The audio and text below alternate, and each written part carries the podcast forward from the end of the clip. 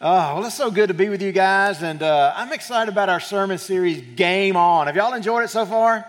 Game On, being fully in, uh, being healthy in different areas of our life. And so this morning we're going to look at, look at being all in in the area of relationships. Our relationships. How can we be all in? How can we have healthy relationships? All right, I want to ask you a question, and you're welcome to answer it if you want. How many of you have ever built something, created something, fashioned something, or invented something? How many of you guys have ever done something like that? All right, who's willing to share something that you've created, something that you've built, maybe something you've invented uh, with the group? Who wants to share? Me, Yes, ma'am. I created my own business. Your own business. All right. Tell us about that, Cassidy. What's it like?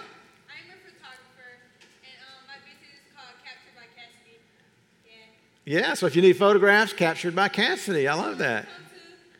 There we go. All right. Yes, ma'am. you made a robot. It was like a mini robot. I went to a polygraph field and we were working with robots for the STEM program. Yeah. So you made a robot. So did it talk? Did it go like? No, I'm just kidding. I, I know you didn't make a robot that talked. I mean, you might have. I don't know. Yes, ma'am. Um, I started making my own blankets. Like Making your own blankets. Very cool. Yeah. Yes, ma'am. I made my own ministry. What? Ministry. Ministry? That is in impressive. I look forward to hearing more about that. This side room's heavy with inventions and creation. What about you guys in the middle? Did y'all make anything? Thank y'all. Come on, you guys have got to be creative. I heard, Ken, I saw your hand go up. Didn't you do something, Ken? Ken? Made a toolbox? All right. How many of you guys were in Cub Scouts and did the Pinewood Derby in Boy Scouts? All right. So you made your car. See, when I did that in the early 70s, you know, the Corvette Stingrays had the wonderful lines to them. And so I made mine like a Corvette Stingray. I was so proud of that thing. So, who else? What about anybody here? Yes, sir. Sculptures. Sculptures. All right. That is awesome. Anybody over here? Somebody's got to do it. I'll call you on you. Be careful. Terry, what'd you create, man? Oh, yes. The cross. Yes, yes. So, so Randy did the cross, and uh, I think you've made another one, haven't you, Randy? What's that? Okay, so as a couple, y'all did. But I love the textures. I love, I love all of that. And so, Randy, thank you. And you, Randy was a big part. He was one of that massive army that made this happen for us. Randy was the project manager. Manager was here all the time, constantly overseeing things. So, thank you, Randy. And, and the cross, beautiful. I like the backlit part of that. Ah, it's fantastic. All right, over here. How about anybody over here? Create something, make something, invent something. Uh, you got we got creativity over here bubbling. I just know we do. What do we got? What do we got? Is it going to be crickets? Is it really going to be crickets? Griff, I'm going to call on you, man. That's okay. Built houses in Tijuana. There we go. So everybody, all the sections are represented here. So, so God, as we know, is our creator God. He has created the heavens and the earth. Everything around us that we see uh, is a part of His creativity, whether it's you being created by Him and making something like a beautiful cross, whether it's you making something. You and I are part of God's creation, and we know that. That's who we are. Not everybody believes that, but we know that to be true. So when God created us, when God fastened you in your mother's womb, when God thought you up and said, I want this person to live at this time in history, and I want them to have these kind of characteristics, I want them to live in this part of the world, when God made you, created you, he did so with certain intentionalities. He did so with certain thoughts. So when I made that Pinewood Derby car, I wanted to look like a Corvette Stingray, man. I wanted it to come down, I wanted to win. Dude, I did not even come close to winning. Some of these other guys had all that, you know. But what you think this is what I want this to do. This is a function that I want it to have. This is, this is uh, what I've intended for it to do. This is, this is why it's here. And so when God creates us, He creates us with all of those things in mind. And as you and I, just like Jordan, he's going to take a year out and be on the mission. God's part of how God wired him. He responded to a call, and thank God for Griff and all the folks that have gone on these Tijuana mission trips for, for what, over a decade now? How many times? Yeah. So, uh, and so many guys, so many girls, so many leaders have gone through and been a part of our mission experience, and God speaks to our hearts.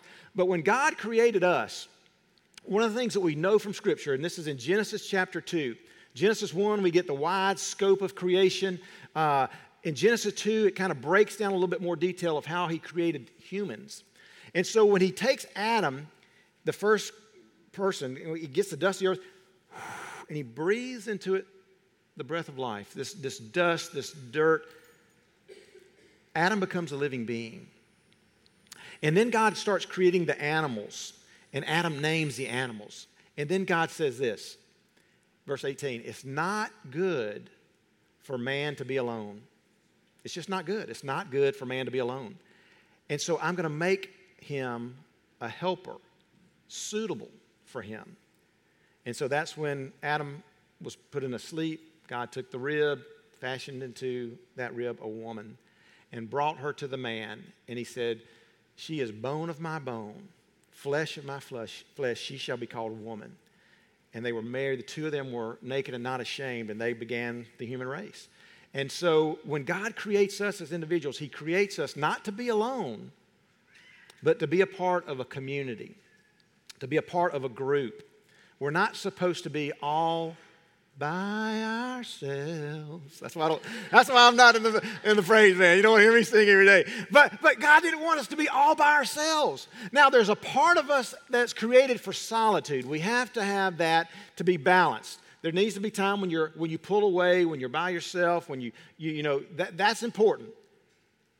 But that's not how we're supposed to experience life by ourselves. We are to be a part of a community. And that's why family is the foundation of our culture, of, of our communities, families. So let's think about these relationships that you have in a family. So in a family, you have a mommy and a daddy, I mean, the, the perfect family. You got a mother and a father, and you might have siblings, sisters, might have brothers. You know, I might have more than one of each one of these. You have grandparents, grandmother, grandfather. Uh, sometimes you have great aunts and great uncles. Sometimes you have an uncle and an aunt. Maybe your parents have siblings. So you've got all these different relationships. Uh, sometimes you, as you grow, you become uh, not just a sister or a brother, but you become a parent yourself. Now, not everybody is created by God to be married. Some are called to be single all their life, and that's a calling of God on them. But, but in, in the family, you've got all these relationships, you've got all these dynamics that are happening.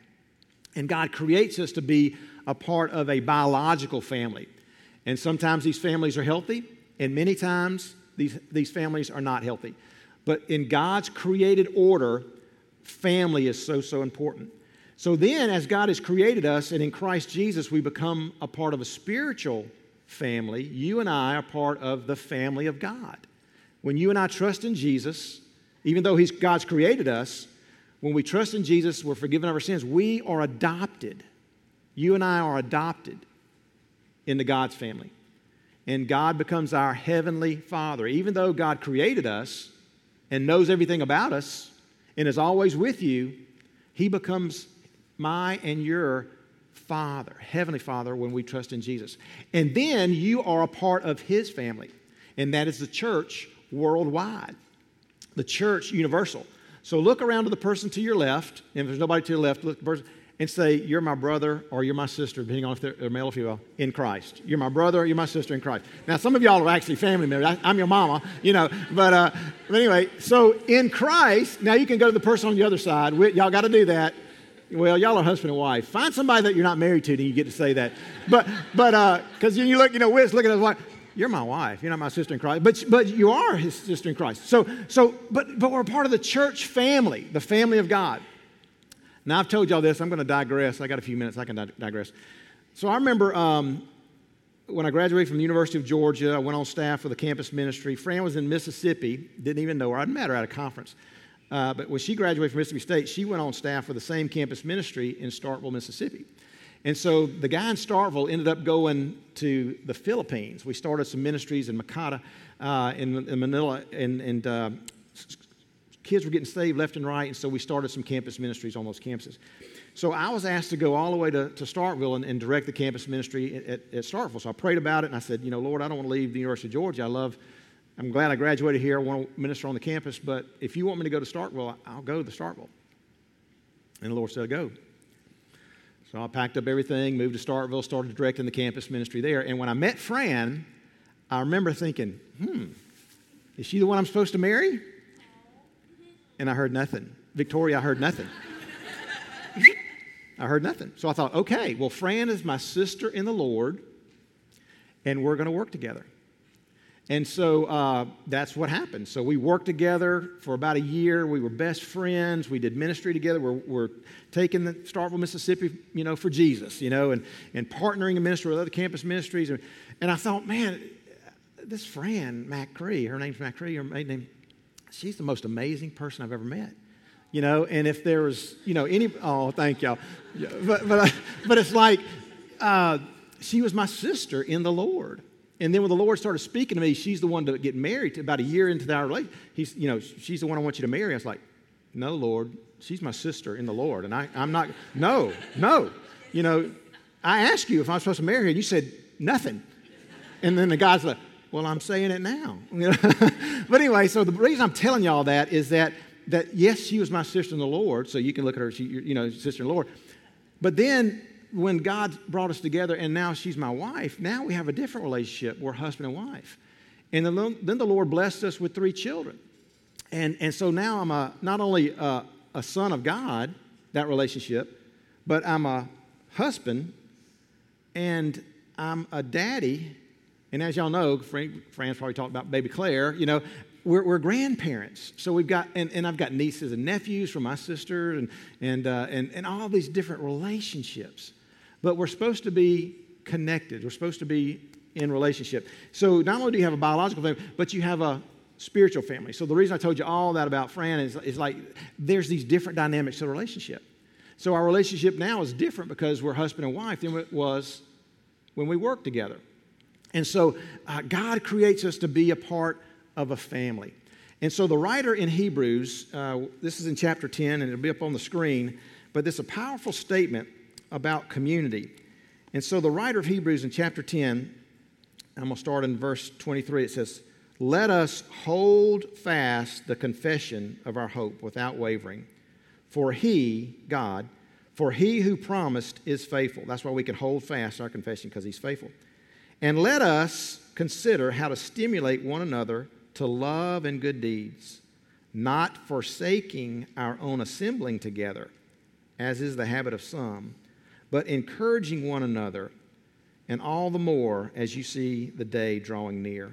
So, what the scriptures teaches is that we are not only a part of a family, we are to encourage one another, strengthen one another, but to be a part, be united with one another.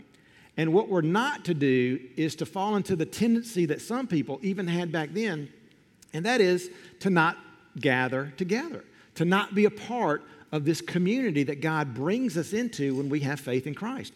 And so the tendency is, well, you know, yeah, I know they got church coming up, but you know, I'm just going to kind of skip out on it. No, God says, I want you to come together. And so there's power, there's strength when we come together in community as a corporate body. So you guys are worshiping here in our historic sanctuary. We got a whole other group of folks worshiping. This morning at 8.30 we had a group in the historic sanctuary worshiping. And so god says i want you to come and do that. Come together. Encourage one another. Love one another. Inspire one another. Motivate one another. Pray for one another. All these one another's that we see in the scriptures. God says you are to be a part of this wonderful community. Now the great thing about that is oh it's, it's exciting. I mean i love being back in this in this building but that's not the only way we ought to stay connected so, in your order of worship, there was this insert, and Haynes made reference to it. And if you've got it, I want you to pull it out. So, being a part of the corporate worship is so vital, so important. We need to worship together, we need to sing together, we need to pray together, we need to hear the Word of God preached. All of these things are so vital when we come together as a worshiping community. But that can't be the only relationships you and I have. Where we truly can grow, where we truly can be nurtured, is in a smaller group setting. So we have Sunday school classes that meet every Sunday. And these groups are designed for community. You can know the folks in your Sunday school class. You can pray for them. You can pray with them. You can do life together. And then there's other groups that meet, sometimes off campus, sometimes on campus. There's small group Bible studies, there are community groups. There's, there, and, and these smaller groups are where you and I can truly be known. Now, you might look around and say, Yeah, Mark, I know everybody here. Or you might say, Mark, I really don't know hardly anybody here. And that's why the small group is designed for us to grow in our faith. And so we want you to get plugged in. We want you to be a part of a smaller group, whether it's the choir, whether it's the Sunday school, whether it's the praise band, whether it's a Bible study that's starting. And here are some options for you to, to be a part of that. And you might, and there's contact information for each one. And you might say, well, Mark, it's kind of intimidating to, to get involved with a group that's already started. And I understand that. That's why we're starting some newer groups. And so uh, sometimes it's midweek that you can meet, sometimes it's evenings that you can meet. Sometimes you'll meet with this group for a little while, sometimes you'll meet with this group for years. But the idea is let's get plugged into a smaller group so you can be vulnerable, so you can grow in your faith, so you can do life with someone else because God said it's not good for us to be alone. It's just not healthy. We have to be a part of a group. And it's more than just coming together and worshiping as a big body. He wants us to be a part of a smaller body. Um, as you know, we're United Methodist, and our, and our roots go back to the Anglican Church in England and even back further. But John and Charles Wesley, as they began their ministry in the 1700s, one of the beautiful things that they did was they got those who believed in the Lord to gather in smaller groups because they knew in the smaller groups you could have discussion, you could truly get your questions answered, you can truly pray for one another, you can truly hold each other accountable for doing what you were supposed to do. And, and when you didn't do something, you could, you could be, you know, all of those things that help us grow and stay on track. He knew that was where that happened. He experienced that personally in college. He had a group of guys that they met on a regular basis. And, and that's how we really, so we want you to get connected. I want you to be connected. And I'm excited about that, um, these opportunities. So as we take up our offering in just a minute, I want to remind you of the communication card. And so on the back, you've got the place for prayer requests, but you also have a place where you can say, um, I want to be contacted about a smaller group. And if you'll check that box, just say, hey, I'm interested. I don't know much. I hadn't taken, t- taken time to read all this information, but I don't want to miss out this fall on getting connected to a smaller group. So please keep me in mind, and we'll get in touch with you and kind of help you get plugged into the group that really can meet your need. Because God created us to be a part and He doesn't want us to forsake the assembling together. And He knows how He wired us. And if we're not a part of a smaller group where we can grow and be nurtured, then we're missing that opportunity to be supported and loved and grow and really be who God's created us to be. Amen? Amen. Let me pray for us.